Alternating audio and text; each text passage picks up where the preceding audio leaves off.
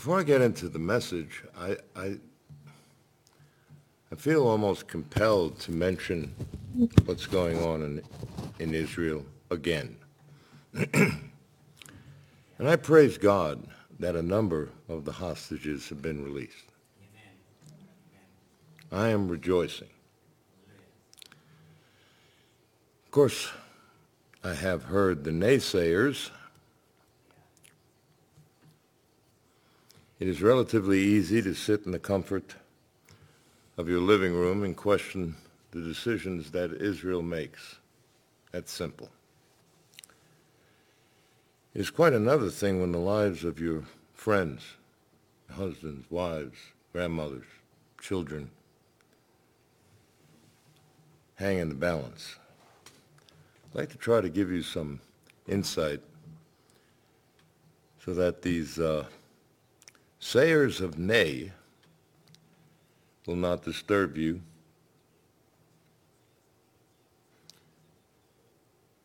To give you some confidence in what Israel is doing right now. I have some understanding of this, having been over there many times during many different conflicts. Soon after Israel was established in 1948, elements of the PLO and some other groups started taking hostages. This is not a new occurrence in Israel. And Israel's slogan was, at first, we will not negotiate with terrorists. The reasoning was simple. If you, if somebody takes hostages and then you negotiate with them and you get back, you get something for taking hostages, you're actually promoting terrorism. You're promoting these people. You're rewarding them taking. That, it makes sense. And although that's true, that bravado was short-lived. And it was not because of the pressure from the United States or any other nation that Israel started to negotiate with terrorists. Israelis put pressure on the government to negotiate to get their loved ones back. Entebbe was a, was a real good example. There were riots in Israel. Get our, our, our family back. The government gave in to those pressures primarily because we place more value on saving the lives of our citizens than we do on exacting retribution upon those who took those hostages. And there's another underlying reason. The idea is let's get our people back. We can always track, hunt, and eliminate these terrorists at a later date. Munich is a perfect example of that. It may take years, but eventually, well, nobody is going to give life insurance policies to those people. They're not going to die of old age. When hostages were taken on October 7th, there was a lot of speculation by a lot of people, but mostly people who didn't know what was going on. As soon as those, as soon as October 7th happened, many instruments of the uh, Israeli military were activated. It took a number of weeks for us to actually invade Gaza, and it wasn't because of procrastination.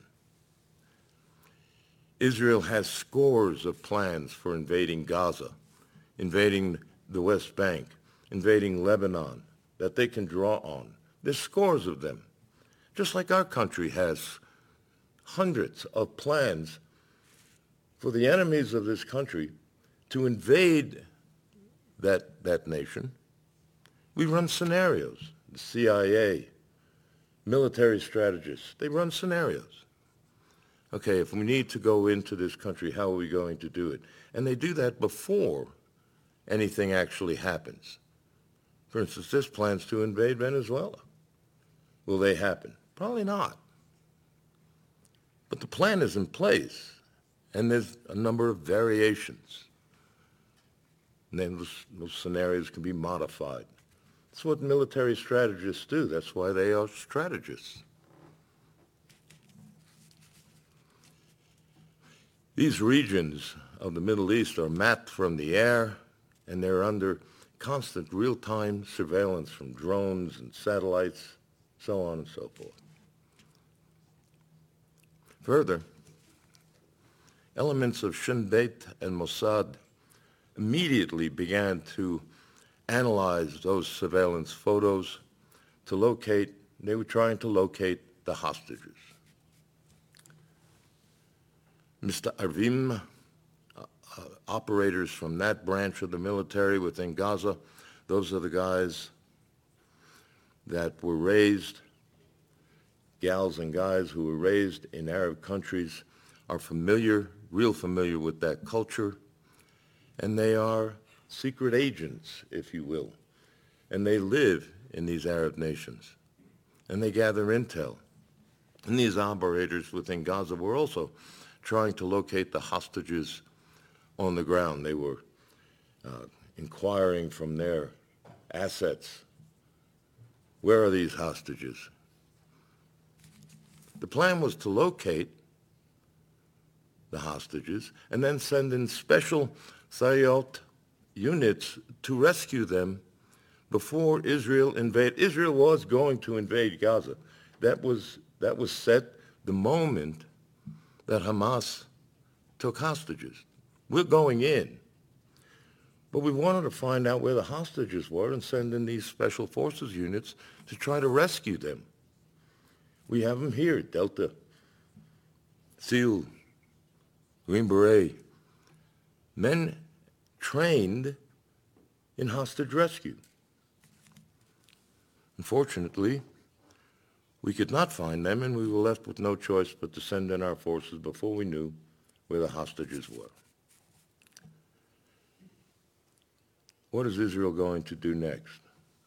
I don't pretend to know, but I, I have a real good feeling.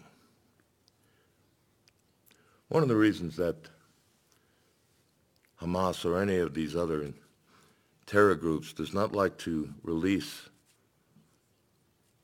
the hostages, Israeli hostages, is because once released, there's nothing to keep Israeli special forces from hunting down the perpetrators, as well as any prisoners that are released. There was a number of years ago, something like over 200 hostages, uh, prisoners were released from Israeli prisons. Once again, none of them could buy life insurance policies. No company would insure them.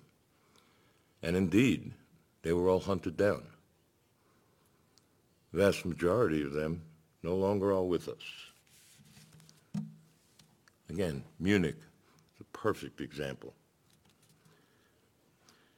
This horrific ta- attack will not go unanswered understand that in Israel, this is, this is the worst attack that Jewish people have suffered since the Holocaust. It really is. The barbarism, the, the ruthlessness, the savagery of this attack is, is beyond the pale. Israel has a real long memory when its people are slaughtered. It's not the same thing in Israel as it is here. War in Israel is a family affair. Troops are not stationed at, at bases all around the country. When, we went into Lebanon, sounds like I'm back in the morning.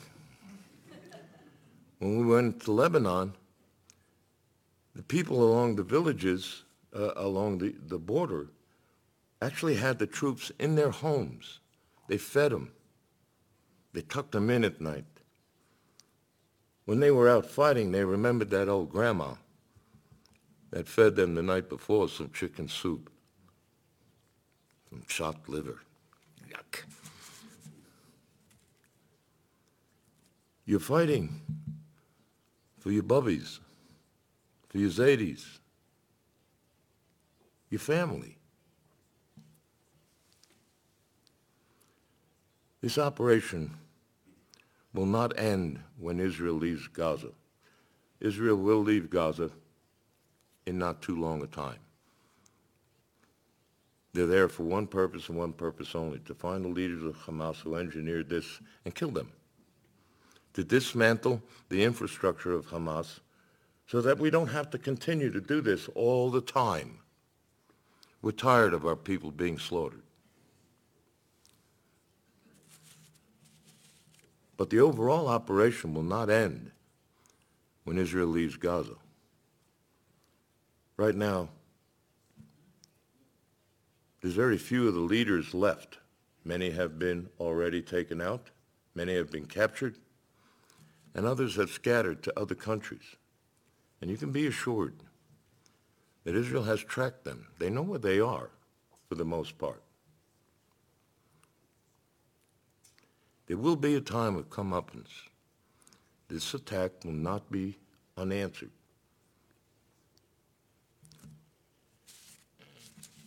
Try not to judge too harshly. The impetus for negotiation was to save lives, to get our people back. To see that little kid running down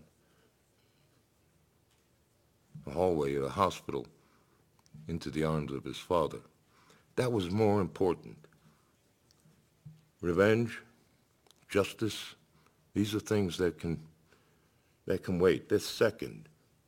First, save those who are still alive. Just some thoughts for you to consider. The title of this message is Kol Hamakom, the call of the place. John chapter 1, verse 43 through 51, New Covenant portion.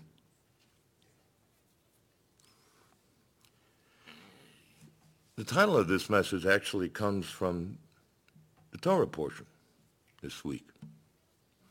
Now, over the last few weeks, I have contrasted two types of love that flow from a faith in God. The first stems from what God has done on my behalf. He has provided me with food, with clothing, shelter. When my own actions have placed me in danger, he has plucked me from the fire. He kept me strong and relatively pain-free for six decades. His faithfulness in this life is obvious to me. And when I recount, you know, Mary and I had this wonderful Thanksgiving. We didn't go anywhere and we didn't do anything. We just sat in the house. I had a Shabbat. First one in a long time. It was a total rest. We did nothing. By the way, there's some turkey for you, Pavel. I have it. I couldn't find you on Thursday. And Paul, there's some turkey in that uh, fridge Mary cooked so you can enjoy. And we sat around and we gave, we thanked God for the things that he has given us, for the things he has done for us. And then we enjoyed this wonderful meal and had to fight going to sleep at 4.30 in the afternoon. It was amazing. Right? Mary comes out and goes, it's 4.30. I said, yeah. I can't go to bed at 4.30. I said, you can, but you'll be up at midnight.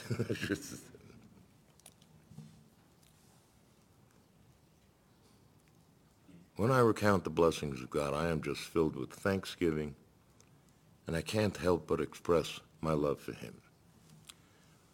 Last week, I spoke about a love that is significantly deeper than that love.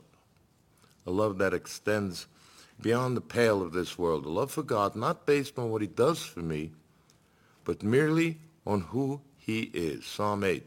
Adonai Adonenu, ma'adir shimcha b'chol ha'aretz, asher tanachotcha al hashemayim. My Lord, how magnificent is your name in all the earth. And you who have set your glory above the heavens. David is remembering that scene from the first marriage supper of the Lamb, when Moses and 70 of the elders of Israel ascended up the Mount, Mount Sinai a portion of the way, and they gazed up in, into the heavens, and the scriptures say they saw God. That there was this sapphiric floor, this clear bluish, cloudy kind of floor, and they could see through it, and there was the throne of God sitting. And above that throne, God hovered. That's where the psalmist is, is getting this, this imagery from.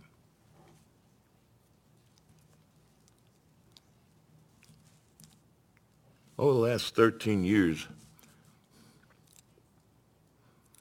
they've gotten old and have experienced a number of ailments, afflictions, and just humiliations. I mean, I, I've got to ask for help these days. That's nothing I ever used to do. The strength of my youth, which laid in abundance on the surface, now has to be mined from great depths with even greater effort. It's just not there. And as I have pondered these conditions, I have come to this one inescapable conclusion. The excesses of my youth have caused the vast majority of my pain. God has not given me this pain. I earned this pain. I sat down and figured out how to give myself this pain. But interestingly, when I remember those moments of injury or abuse of the body that God breathed life into, rather than regret, I kind of close my eyes and smile. Thousands of miles of wandering afoot through God's creation, many more, more miles sitting atop my horse, my motorcycle. They bring images of grandeur from times long past, even those times of fighting, conflict. Bring the glory of God's presence. In those times of endurance, of pushing through, of keeping my eye on the job before me, the face of God was ever present. I have come to realize that the good and the bad times were all part simply of my training. The good times reveal God's faithfulness to me. The bad times reveal my faithfulness to God. Even when things are not going properly or the way I think they should. This kind of retrospect allows me to see the progression of my love for God. The love of a child when I was young, which was focused on me, what can you give me, has become the love of a spouse. What can I give to you? The former is a fragile love. The latter will endure forever. It's a love of it's just commitment. I will love you. Perhaps an anecdote will reveal this more, more clearly. Shortly after I asked God to reveal Yeshua to me, I, my prayer was pretty simple. Lord, a lot of people say this, Jesus is your Messiah. If he is, show me. Amen. It's not going to make it to the ecclesiastical top 10 prayer list. But it was sincere, and God answered that prayer. And that was over 50 years ago. Shortly after that prayer, Sylvia and I set out on a journey of thousands of miles. And hmm? we walked the length and the breadth of this country. And we finally found ourselves a place to settle in the shadows of the Teton Mountains. And she found uh, a job at a ski resort while I was busy building ourselves a cabin before winter set in because Teton Valley gets kind of cold and 50 below zero in a tent gets uncomfortable.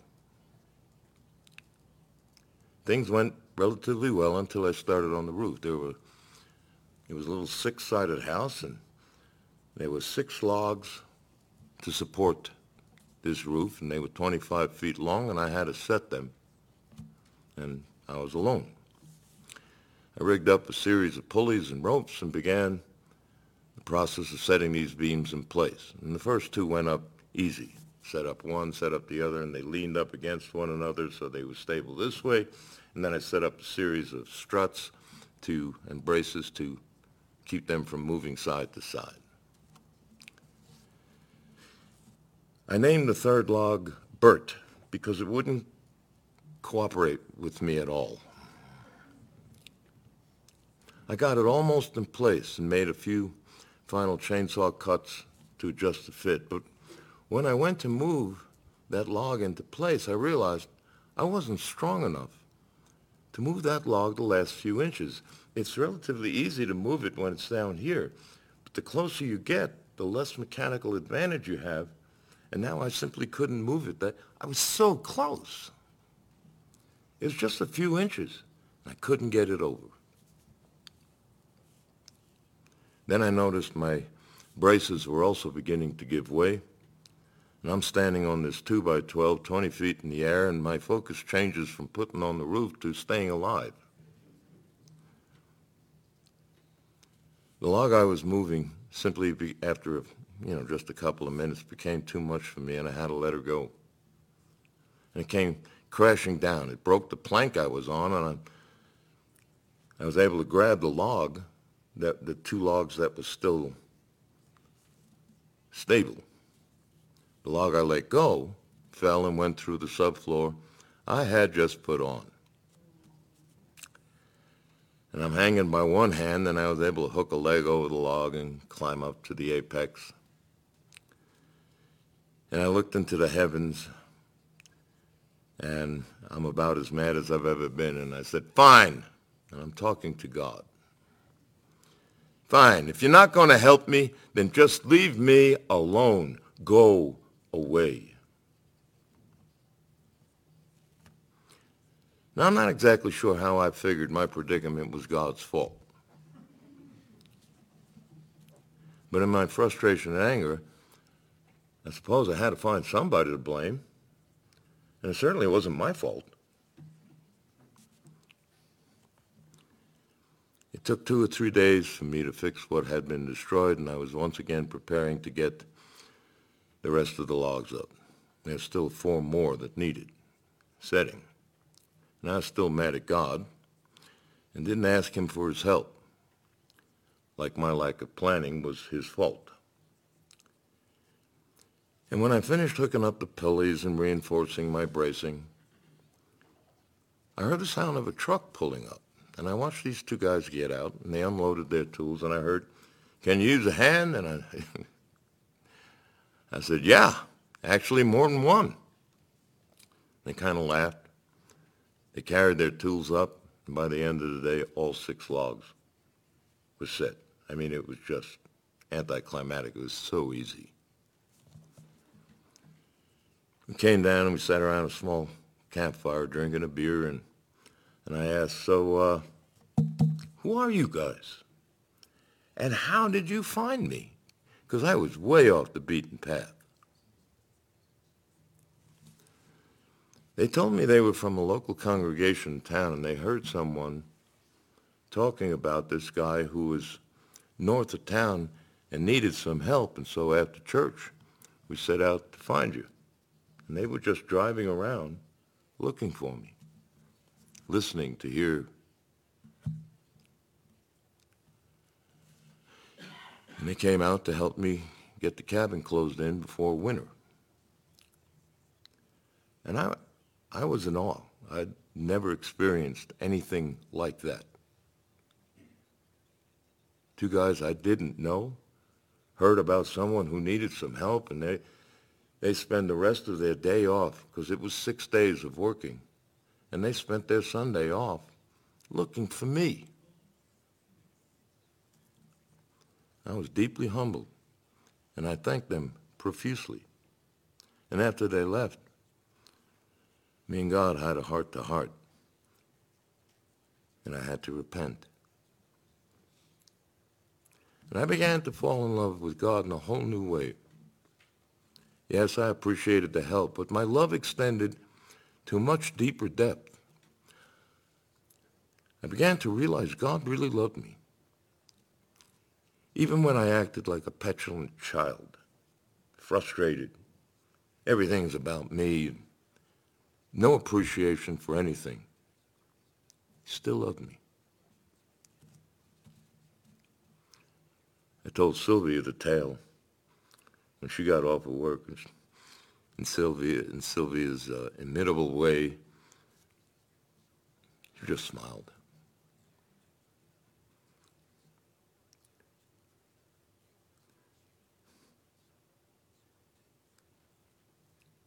I ended up attending that church. I ended up finding some really blessed friends, and they're the ones who ordained me.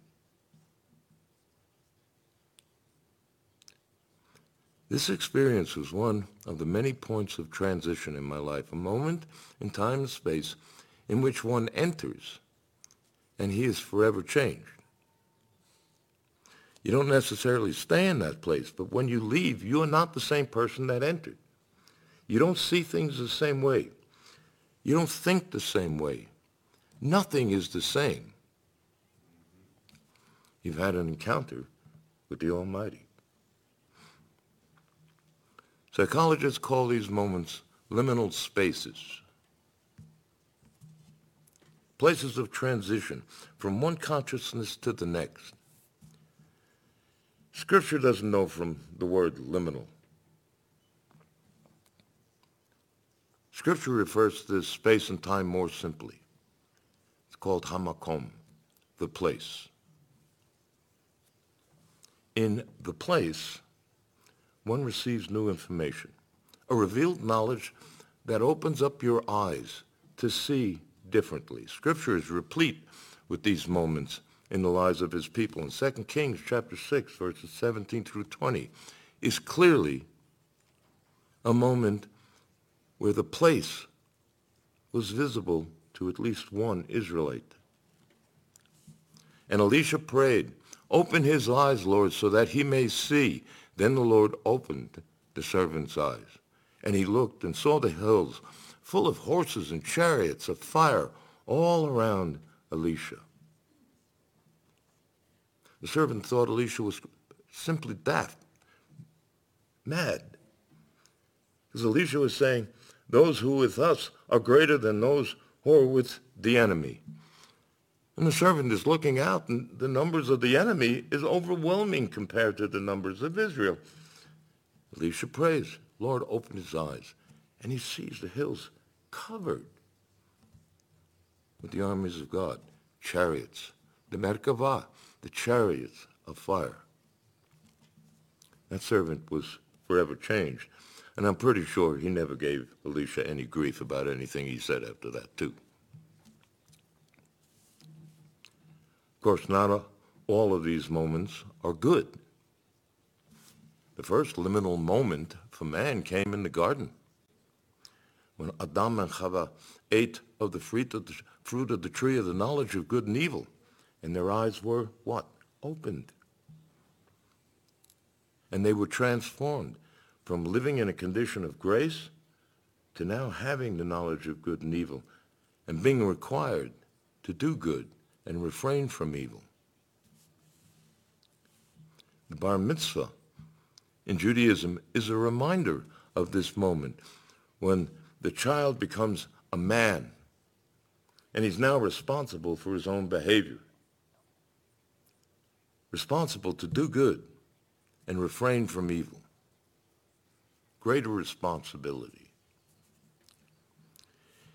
In the New Covenant portion, the eyes of Nathaniel were opened at the beginning of Yeshua's ministry, and he's able to see who Yeshua was, and he proclaimed it. Even at, as at the end of Yeshua's ministry on this earth, as the eyes of those on the road to Emmaus the scales fell off and they were opened and they realized this is Yeshua. those who accompanied Yeshua on the Mount of Transfiguration experienced Hamakom, a moment when heaven and earth touched, a transition from the mundane to the eternal, a space, not here, not there, just transitional. And they beheld the Lord beginning to shine like the sun in its brightness. He was being transformed, transfigured into the image that he has in eternity. Revelation 1.16. Moshe entered the place as he stood before the bush that burned without being consumed. The nation of Israel experienced a similar time and space at the foot of Mount Sinai when God spoke the ten words. And that place was plucked from this reality and was suspended between heaven and earth. The term hamakom actually comes from this week's Torah portion, from Jacob's experience with God. A single experience that would change him forever.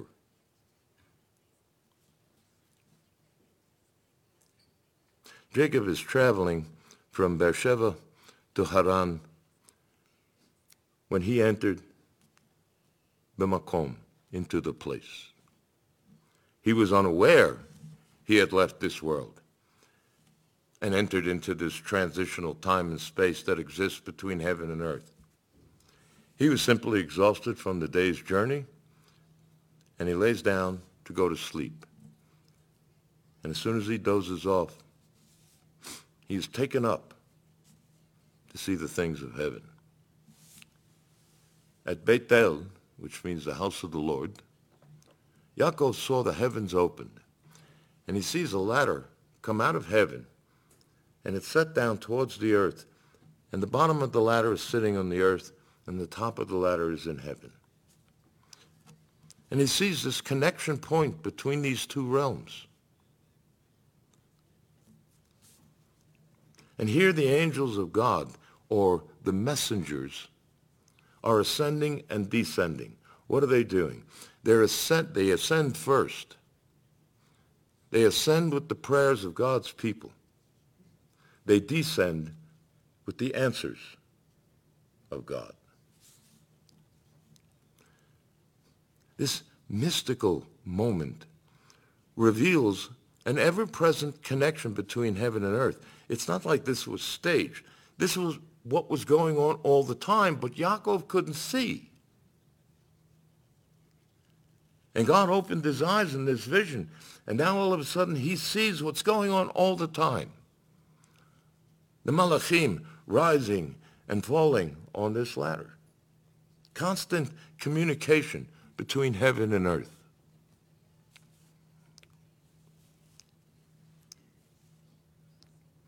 Yeshua would reveal who Yaakov saw 2,000 years later in John chapter 1, verse 51. Nathanael was a Galilean and he was coming and he had heard about Yeshua and Yeshua tells him, oh, I, I know you, I saw you. You know, first of all, he was a Galilean without guile, without deceit. Galileans didn't have a good reputation in 2,000 years ago in Israel.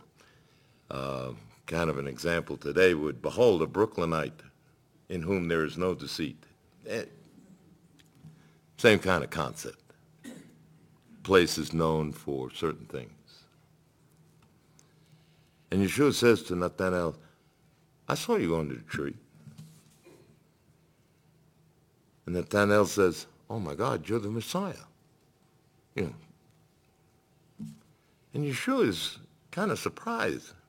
He says, you believe I'm the Messiah because I, I saw you sitting under the tree? Greater things than this you're going to behold.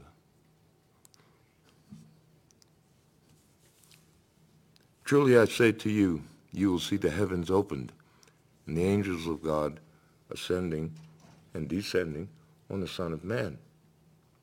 Yaakov received a vision of Yeshua 2,000 years before he,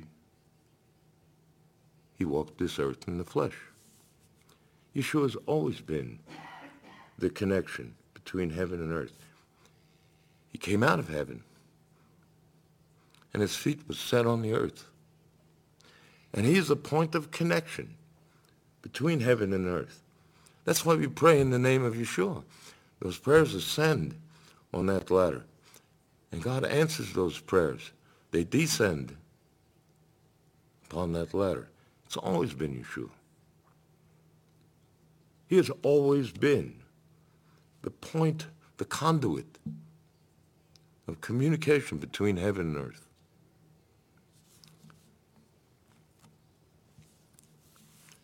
Abraham believed God when God opened his eyes to heaven and earth coming into contact. And God spoke with him.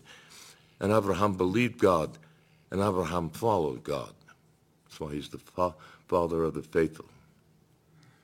Yitzchak also experienced this contact when he was bound to the altar. And God would God spared his life. He would not allow him to be sacrificed.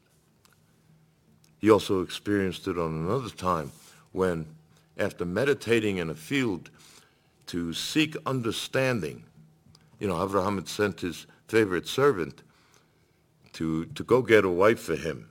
Yeah, that's a concept that would go over well today.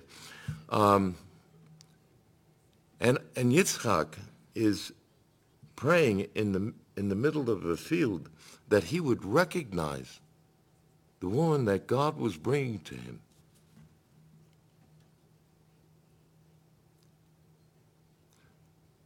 Yitzchak is now known as the father of those who seek the quiet place, seek to hear the words of God, to still their hearts minds and soul, that they might hear the words of the living God, and recognize what he wants. Rivka was also being prepared. The scriptures say that when Rivka saw Yitzchak, that she dismounted her camel. Now, that's not exactly what it says in the Hebrew. In the Hebrew, it says Rivka was knocked off her camel. She was kind of smitten with the boy. She was also prepared to recognize the one that God had for her.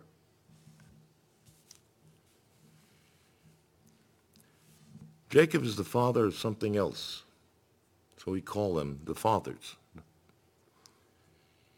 Jacob originally believed in God because his grandfather Abraham and his father Yitzchak believed in God. So he believed in God. At Bethel, Yaakov's faith became his own. He no longer believed because his father and grandfather believed. He now believed he appropriated God for himself, if you will.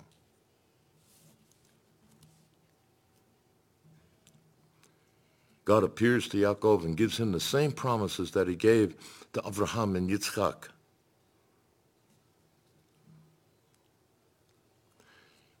And that's when Yaakov realizes that this rather ordinary spot in the desert was actually a portal through which he could gaze into eternity, because that's what happened into that vision. The eyes were open, and he was able to see outside of time and this physical, mundane universe. And he was able to gaze into the eternal heavens. In Genesis 28, verses 16 through 17, Yaakov awoke from sleep and said, Surely the Lord, Bimakom, is in this place, and I didn't know it. How awesome is Hamakom, this place. This is none other than Beit El, the house of God, and Sha'ar HaShamayim, the gate of heaven. That place in the desert was a gate to leave this universe and to gaze into the heavenly places. The faith of his fathers was now his faith. God was real to him, but it was still the faith of a child, if you will. Young Yaakov's prayer reveals the nature of his faith and the nature of his, his love for God, and that it was based on what God was going to do for him. Genesis 28, 20 through 22.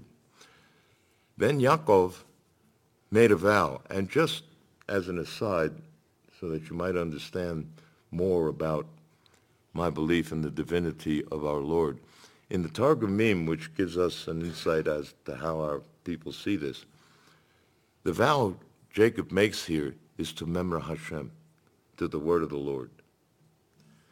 Then Yaakov made a vow, if God will be with me and will keep me on this journey that I take, and will give me food to eat and garments to wear, and I return to my father's house in safety, then the Lord will be my God. Programming language. If this scenario is in place, then this is what the computer is supposed to do. Jacob is saying, if these conditions are met, then the Lord will be my God. And the stone which I have set as a pillar will be God's house, and all that you give Unto you I will give a tenth. God met those conditions, and Yaakov's faith was strengthened. But over the course of his life, Yaakov's faith and love matures, and it transitions from a love based on what God will do for him to a love of who God is. And Yaakov does not lose his faith even when he believes his young, his young son Yosef is dead. He still walks with God.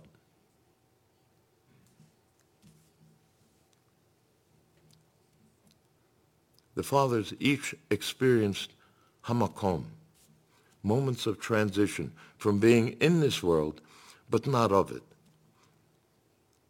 And when the reality of heaven changed them, they no longer saw the world in the same way. Abraham is the father of the faithful. Yitzchak, the father of those who quiet their hearts to hear God. And Yaakov became the father of those who seek to behold the face of God. The psalmist understood this. Psalm 24, verse 6. This is the generation of those who seek him, who seek your face, even Jacob. Is a progression being revealed here. David also heard Hakol HaMakom, the voice, the call of the place. Psalm 27, my personal favorite psalm. And as an aside, if you do not have a personal favorite psalm, get one. It's easy. Read all of them. And the one that crawls off the page and into your heart. That's your favorite. It's not just a spiritual response to those words. These words are some of the most emotional words ever written. Open your heart to them. But in any way, this progression from having faith in God to hearing God to desiring more than anything else to behold the face of God is the progression revealed in what we call the Aaronic blessing, or Birchat HaKohanim, the, the priestly blessing. It consists of, in Hebrew, three, five, and seven words. May the Lord bless you and keep you.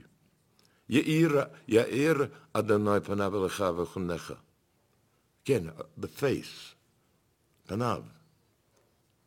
May the Lord shine his face upon you and, and give you grace, mercy. First one is a physical blessing and protection, shomer, to protect. The second is to reveal God's grace.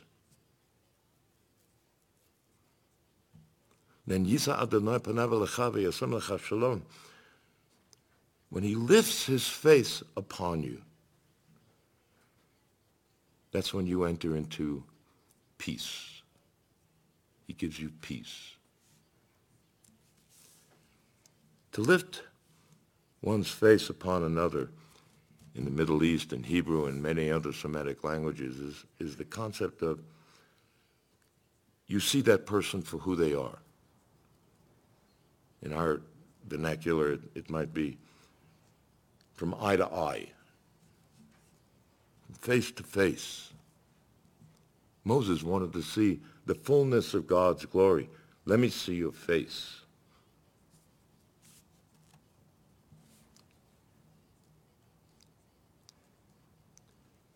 The last words of the Aaronic blessing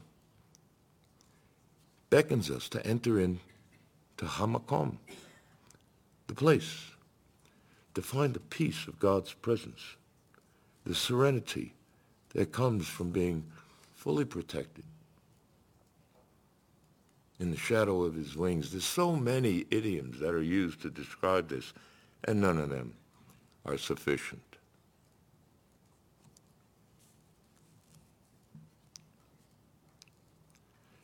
Be ready in season and out for those times when God will open your eyes to see, and you won't know beforehand when it's coming. Jacob had no idea. He was just tired. He laid down in that place, and that place became to him Sha'ar HaShamayim, the gate of heaven. And he beheld the face of God in that place with greater clarity. And he began to know his God with greater intimacy.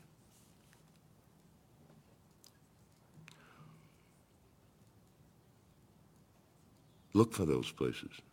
One day you will enter Hamakom, and you'll never leave it. And then what was said of Hanoch, Enoch, will be said of you. And he walked with God and he was not, for God took him. The place is transitional. When Hanoch entered that place,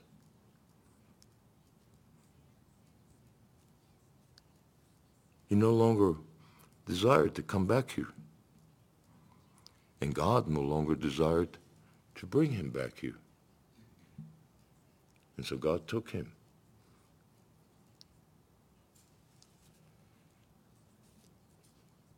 That doesn't represent a point of sadness. That represents a point of glory. Yeshua understood this too. John 17, Father, the hour has come. Glorify your Son. Yeshua understood what that was. It was glorification. You enter into the place, and you are changed there, and you can't exist here anymore. You are now glorious. You are light. And the realm you live in is now the place that our Lord has prepared for you from the beginnings of the foundations of the earth. How we see this world